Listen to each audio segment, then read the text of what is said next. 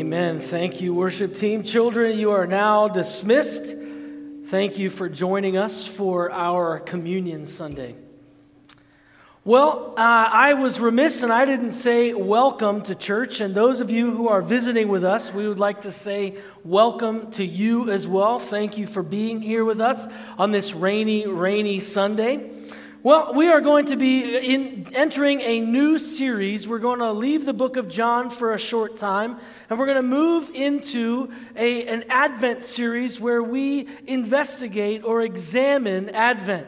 Well, we're going to be looking at hope, peace, joy, and love, and how those words became the reason for Advent, and how those words define each Advent Sunday. So, this morning, we're going to be examining the Advent as we look at hope.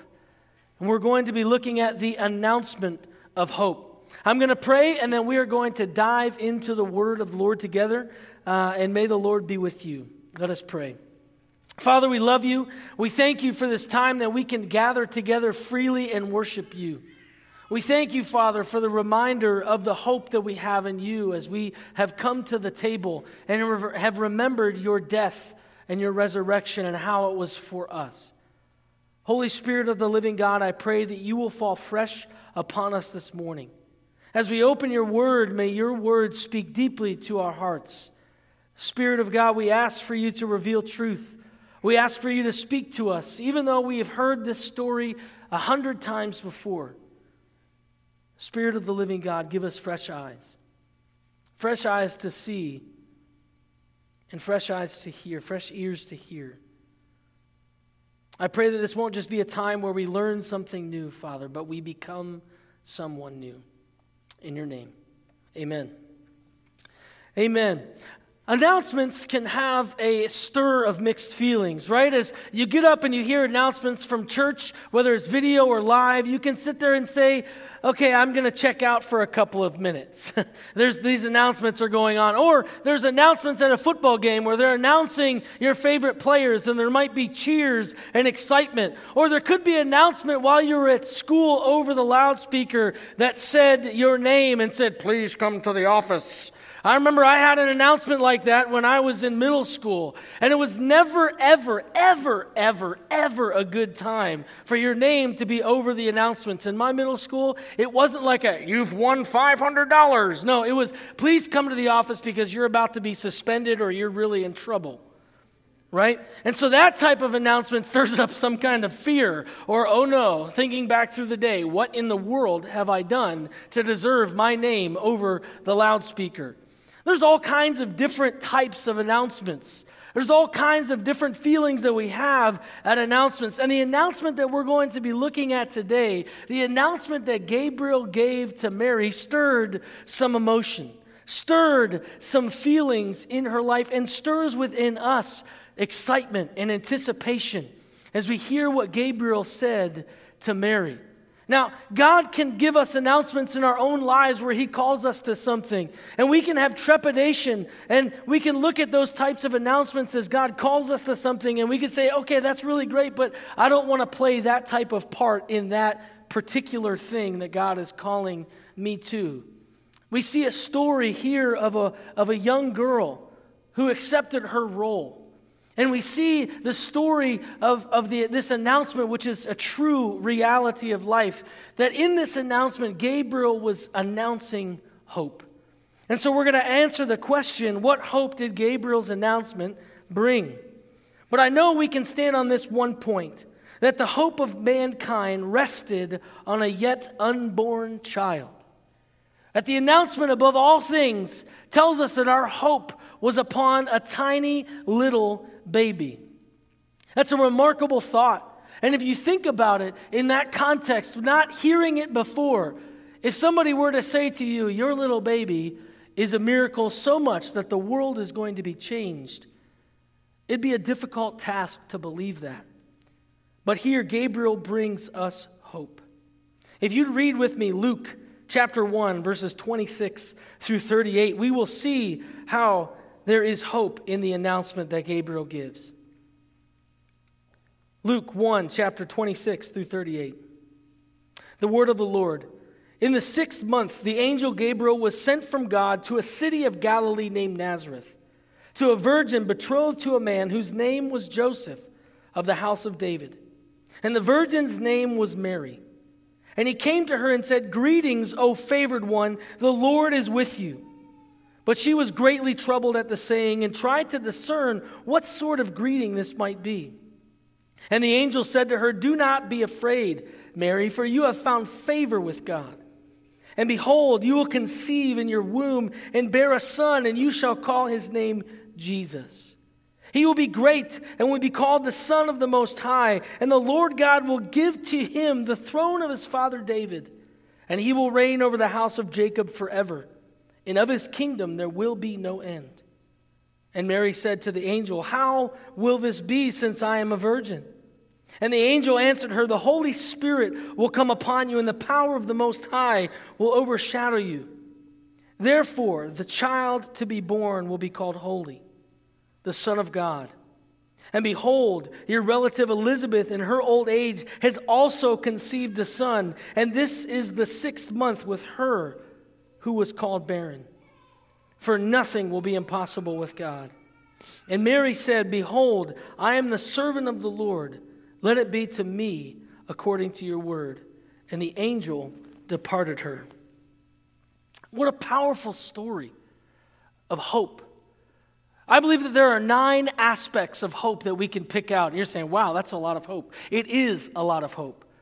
You see, Luke was not only a doctor, he was a historian and he was a theologian.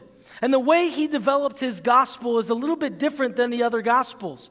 Luke did one on one interviews with people and asked them, What was the story? What was going on in your heart? What were the emotions that were happening? What was the real story, the scoop? As he interviewed Mary, this comes directly from Mary's account. This is Mary's word explaining exactly to Luke and then to us what had happened. The words that the Lord spoke, the feelings that she experienced. And you'll look later on and see the song that she sung in anticipation and in excitement. Some people sing the song, Mary Did You Know? and it's a good song, but Mary knew. she did. This answers the question of did she know because Gabriel came and gave her these specific instructions and this specific announcement of hope, where he gave her nine layers and nine aspects of hope. The first aspect of hope that we can see is that the hope of undeserving grace came with this announcement. In this announcement of hope, we see the hope of undeserving grace. Well, why do I say that? Gabriel shows up on the scene, and the first thing he says is, O favored one. Greetings, O favored one. What does that mean? What is, what is Gabriel saying to Mary? He's saying, God has given you grace. God has given you, Mary, grace. And this undeserving grace is now going to be available for everyone who believes. And we can see that as Luke unfolds the gospel and unfolds the theology of the cross. That this was just the very beginning, the announcement of the hope of undeserving grace. Mary, who was maybe 13 to 16 years old, receives this, this announcement to her as she's inside. We have no idea what was going on around her or what was happening that day. But Gabriel comes and says, Greetings, O favored one.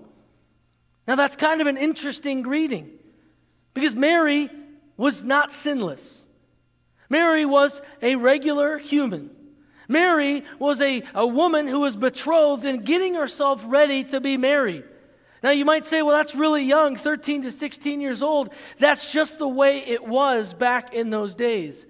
But imagine a 13 year old girl hearing this announcement saying, You don't deserve it, but guess what? Something great is going to happen in your life. Man, that's a powerful announcement of hope. And you and I, we can experience that same announcement of hope because that hope is for you and for me in Jesus. That tiny little baby that Gabriel was talking about before he was even born, he brought about undeserving grace to you and to me. We did not deserve Christ's death and resurrection. There is nothing that you and I could have ever done to receive that type of grace. But when we come to know the Lord, He says, Greetings, O favored one. God has shined His face upon you. You have the grace of Christ, even though you don't deserve it, even though I don't deserve it. Darrell Bock, probably the most uh, impactful Lucan theologian that I have ever read, he says this She is a picture, that's Mary. She is a picture of those who receive God's grace on the basis of his kind initiative. The only reason why you and I can be saved and celebrate the table of the Lord is because of his kind initiative. That he sent the baby Jesus, that he sent God in flesh to die on the cross for you and for me.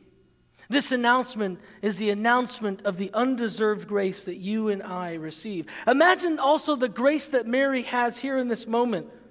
There was a, an article in Christianity, Christianity Today called The First Christian. And here's an undeserved grace of an announcement. And uh, the, the author of that particular um, article, her name's McNutt, she said this Mary knew who Christ was before anyone did because she was the very first person to whom God chose to reveal Christ's identity. Wow, that is favor. That she was the first one, this little 13 year old girl was the first one to realize the hope of the nations, and that she was going to have a part to play in it. When we look at women in, in that day and age, they were not unknowledgeable about God's word. In fact, they were the first layer of teaching to their children. As the men were working and doing their work, the women were at home teaching their kids the Bible, sharing with them the hope of the, of the truth of God's love, sharing with them the hope of liberation. And so Mary understood what Gabriel was saying in this moment. She was the first one to receive the announcement. That is a powerful, powerful aspect of grace. And you look at Mary's response. It says, But she was greatly troubled at the saying and tried to discern what sort of greeting this might be. Because she was not ignorant of the Word of God, because she understood that something big was happening, it wasn't an aspect of distrust or an aspect of fear. It was an aspect of, oh no, that's the kind of crazy announcement that gets people in trouble and God does crazy things with them. What's going to happen? Right? That was her response is, what kind of greeting is this? What's going to happen with my life now? And then Gabriel answers her question. The second aspect of hope from this announcement is the hope of salvation. The hope of salvation. Gabriel says very specifically, You will name your child Jesus. Now, that's kind of an interesting thing if an angel comes to you and says, You need to name your child this. And she's like, Okay, yeah, I'll name him Jesus. But Jesus in the Greek, maybe many of us might not understand, it literally means the Savior. And so he's saying to her, You are going to have a baby. You are filled with grace and you don't deserve it. And I'm telling you this powerful message that I know you recognize and understand. And you're going to name your child Jesus, the hope of salvation. Everything that has been anticipated for millennia, for thousands of years, from the moment Adam and Eve sinned all of the hope from then to now is going to be realized. He looks at this little girl, this 13 to 16 year old girl, and says, The hope of all the future, of all of history that we've been waiting for, is going to be in your belly.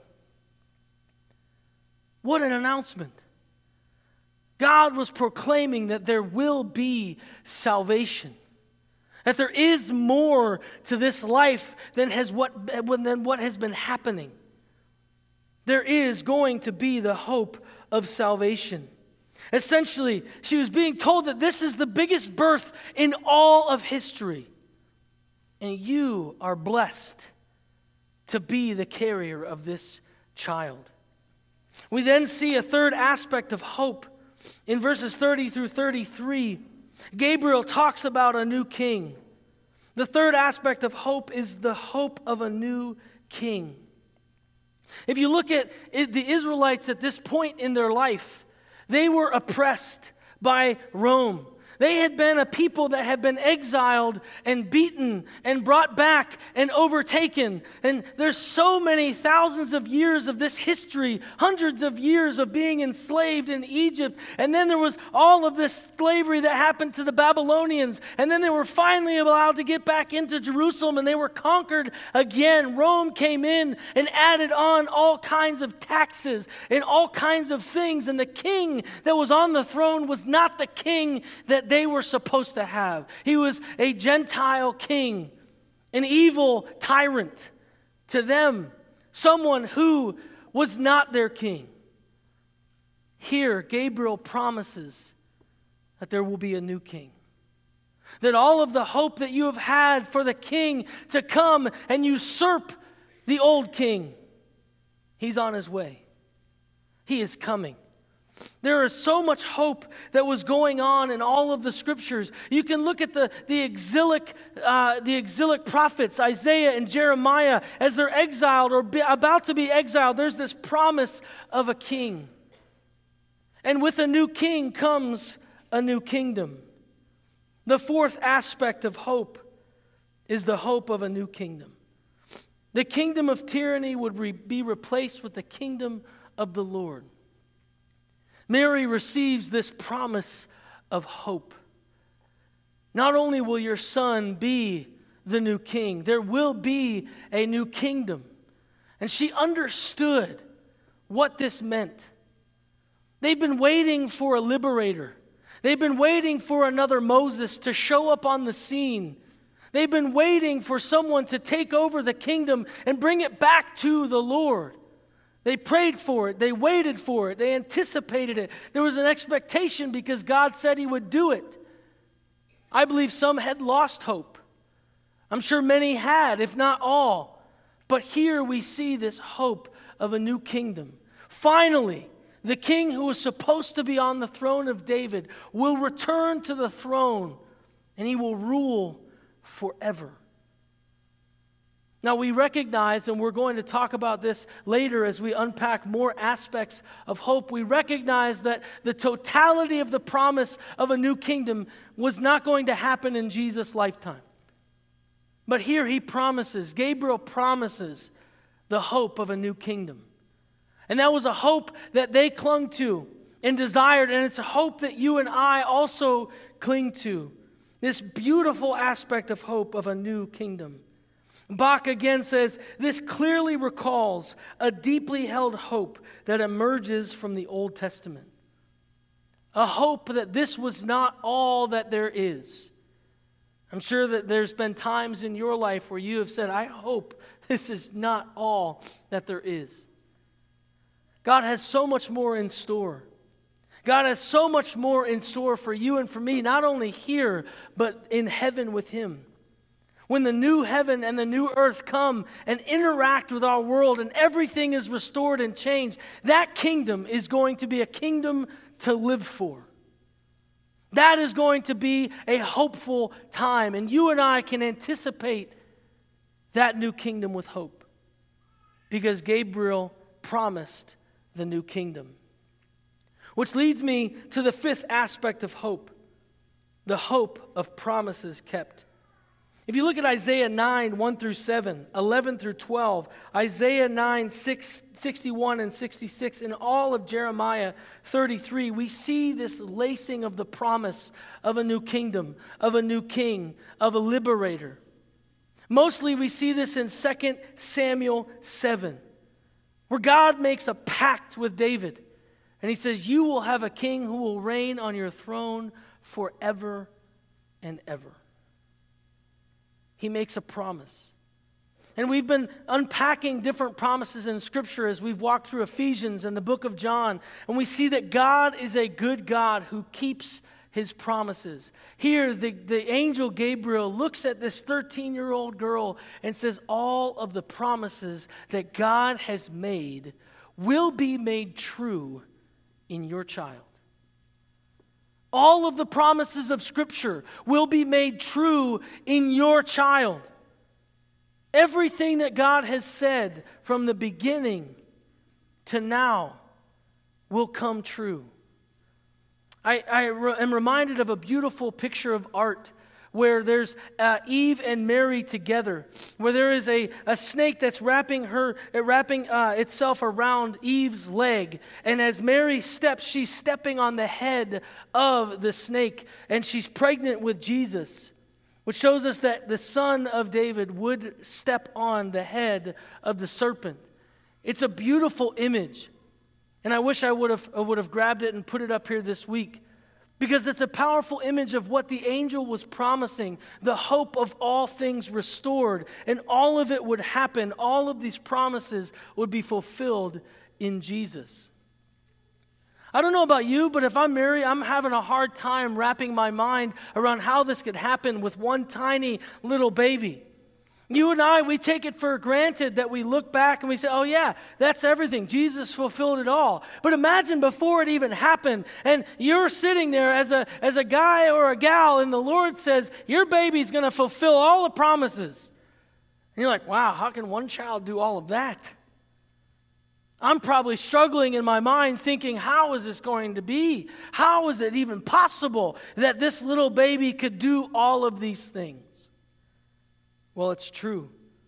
Warren Wiersbe gives some, some commentary here. He says, Jesus came to earth to be the Savior of the world, but he also came to fulfill the promises God made to the Jewish fathers. Jesus would fulfill all of the promises. Well, what about the promises that he did not yet fulfill? Because as we said, that he has not yet fulfilled all of the promises that Gabriel even makes right here. Well, the sixth aspect of hope is the hope of Jesus' return.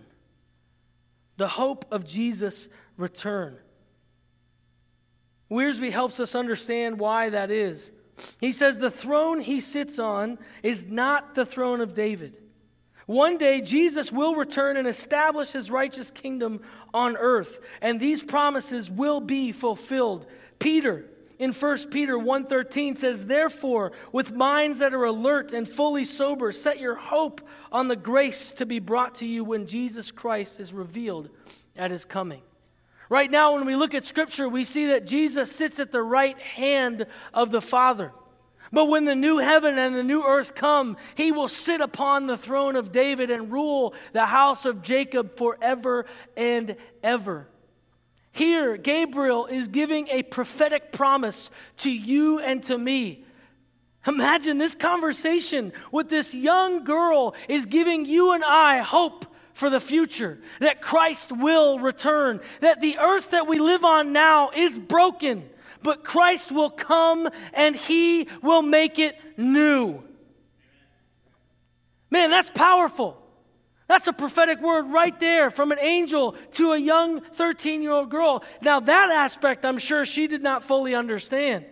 Because most of the Jews in that time were not thinking of a, of a duality of Jesus coming once and then coming again. They were thinking that it would just happen the way they wanted it. A military leader would come, annihilate the king, and he would sit on the throne, and the Lord would rule again through that person. But that was not God's plan. A baby would come, a baby would grow to a man, and he would then die. But he will come again. And that is the beauty of the hope of the gospel. Because within us, we say, This is not the way it was supposed to be. If you've ever said that, you have said a true statement. Because the earth that you and I live on, the brokenness that goes on around us, was not the way it was meant to be. But guess what? He will come again and make it the way it's supposed to be. He will return and he will crush forever the head of the serpent, and the serpent will be cast down, and everything will belong to him as it was supposed to. You and I, as humans, are broken and fallible, but Jesus was going to come and be perfect. And Mary heard this hope this hope that you and I have. The seventh aspect of hope that this announcement brings is the hope of the incarnation. Here, Gabriel promises that this baby will be the baby of the Lord. That the Holy Spirit will come and He will come upon you and put the baby within your womb. That this will be a Son of God, the Son of the Most High. This is the theology of the incarnation, that God will come in the flesh. We see this in John 1, where it says, The Word became flesh and dwelt among us. We see the promise of the incarnation. What? This is a powerful reality. The two most difficult things to really wrap our heads around when it comes to the gospel is the resurrection and the incarnation. I would suggest that the incarnation is probably the most difficult theological or doctrinal reality that you and I can ever grasp. Why? Because we can see that someone can die and we can understand that they're raised again. In our, in our minds, we can get that. We can say, oh, yeah, I've seen that in zombie movies, or I've seen that in this different place. I've seen that he's, there's people that come back to life. That makes some kind of sense. Now, the reality of it being possible is difficult for us to grasp. But the idea of God coming from heaven to be a human is a really hard thing for our minds to wrap around. And I think too often in Christmas we say, "Oh yeah, he became a baby, God in flesh." But think about think about this in real life. That the God, the creator of all things, came down to be a baby that a 13 or 14 year old girl would have to care for this baby. And this baby was fully God and fully human. Mary had to change God's diapers. I mean, think about the reality of this. It's a really difficult thing to grasp our minds around, but the reality is it's true. Because if he was not fully God and fully man, his death would be meaningless. If he did not, if he was not fully God and fully man, he would not have raised from the dead. And if he did not raise from the dead, Paul says that our, our belief in the Christian faith would be futile and we'd be pitied among all people because it would be such a silly belief. But the reality is, Jesus did come, and Jesus was a baby, and Jesus lived with human limitations on purpose. We see that in the book of Philippians where he humbled himself to be a human, the hope of the incarnation. Uh, a commentator, a Russian commentator who loves Jesus, says this. He says, When it comes to the incarnation, the laws of nature are not chains which the divine legislator has laid upon himself. Let me say that again. The laws of nature are not chains which the divine legislator has laid upon himself. The laws of nature makes sense to us. We think scientifically, we reason philosophically. We could come up with some sort of understanding in our brains of the laws of nature, but when it comes to the laws of nature, God does not follow them because He's the King of all. God can do whatever He wants to do. Theology 101. The incarnation is the self revelation of the living God of the living God. What's remarkable, what's, excuse me, what's remarkable about this is we also see the theology of the second Adam, where we see the, the new Adam and the old Adam who had perished and caused all of the brokenness of man. Here we see the promise of the new Adam who would come and renew and make all things right. He would come and live the life Adam should have lived, live the life that you and I should have lived. Gabriel announces the promise not just of the incarnation, but of the second Adam. The eighth aspect of hope we see in this announcement was the hope of the indwelling of the Holy Spirit.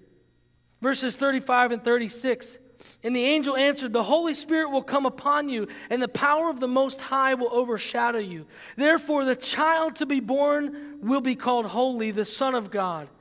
And behold, your relative Elizabeth, in her old age, has also conceived a son, and this is the sixth month with her who is called barren. He's saying, listen, not only is this going to happen, but you'll see a sign. Your cousin, you will see. You will see a, a barren woman have a child, and that will be a sign to you to prove the reality of what I'm saying to you now. The Holy Spirit would come and put Jesus within Mary's womb.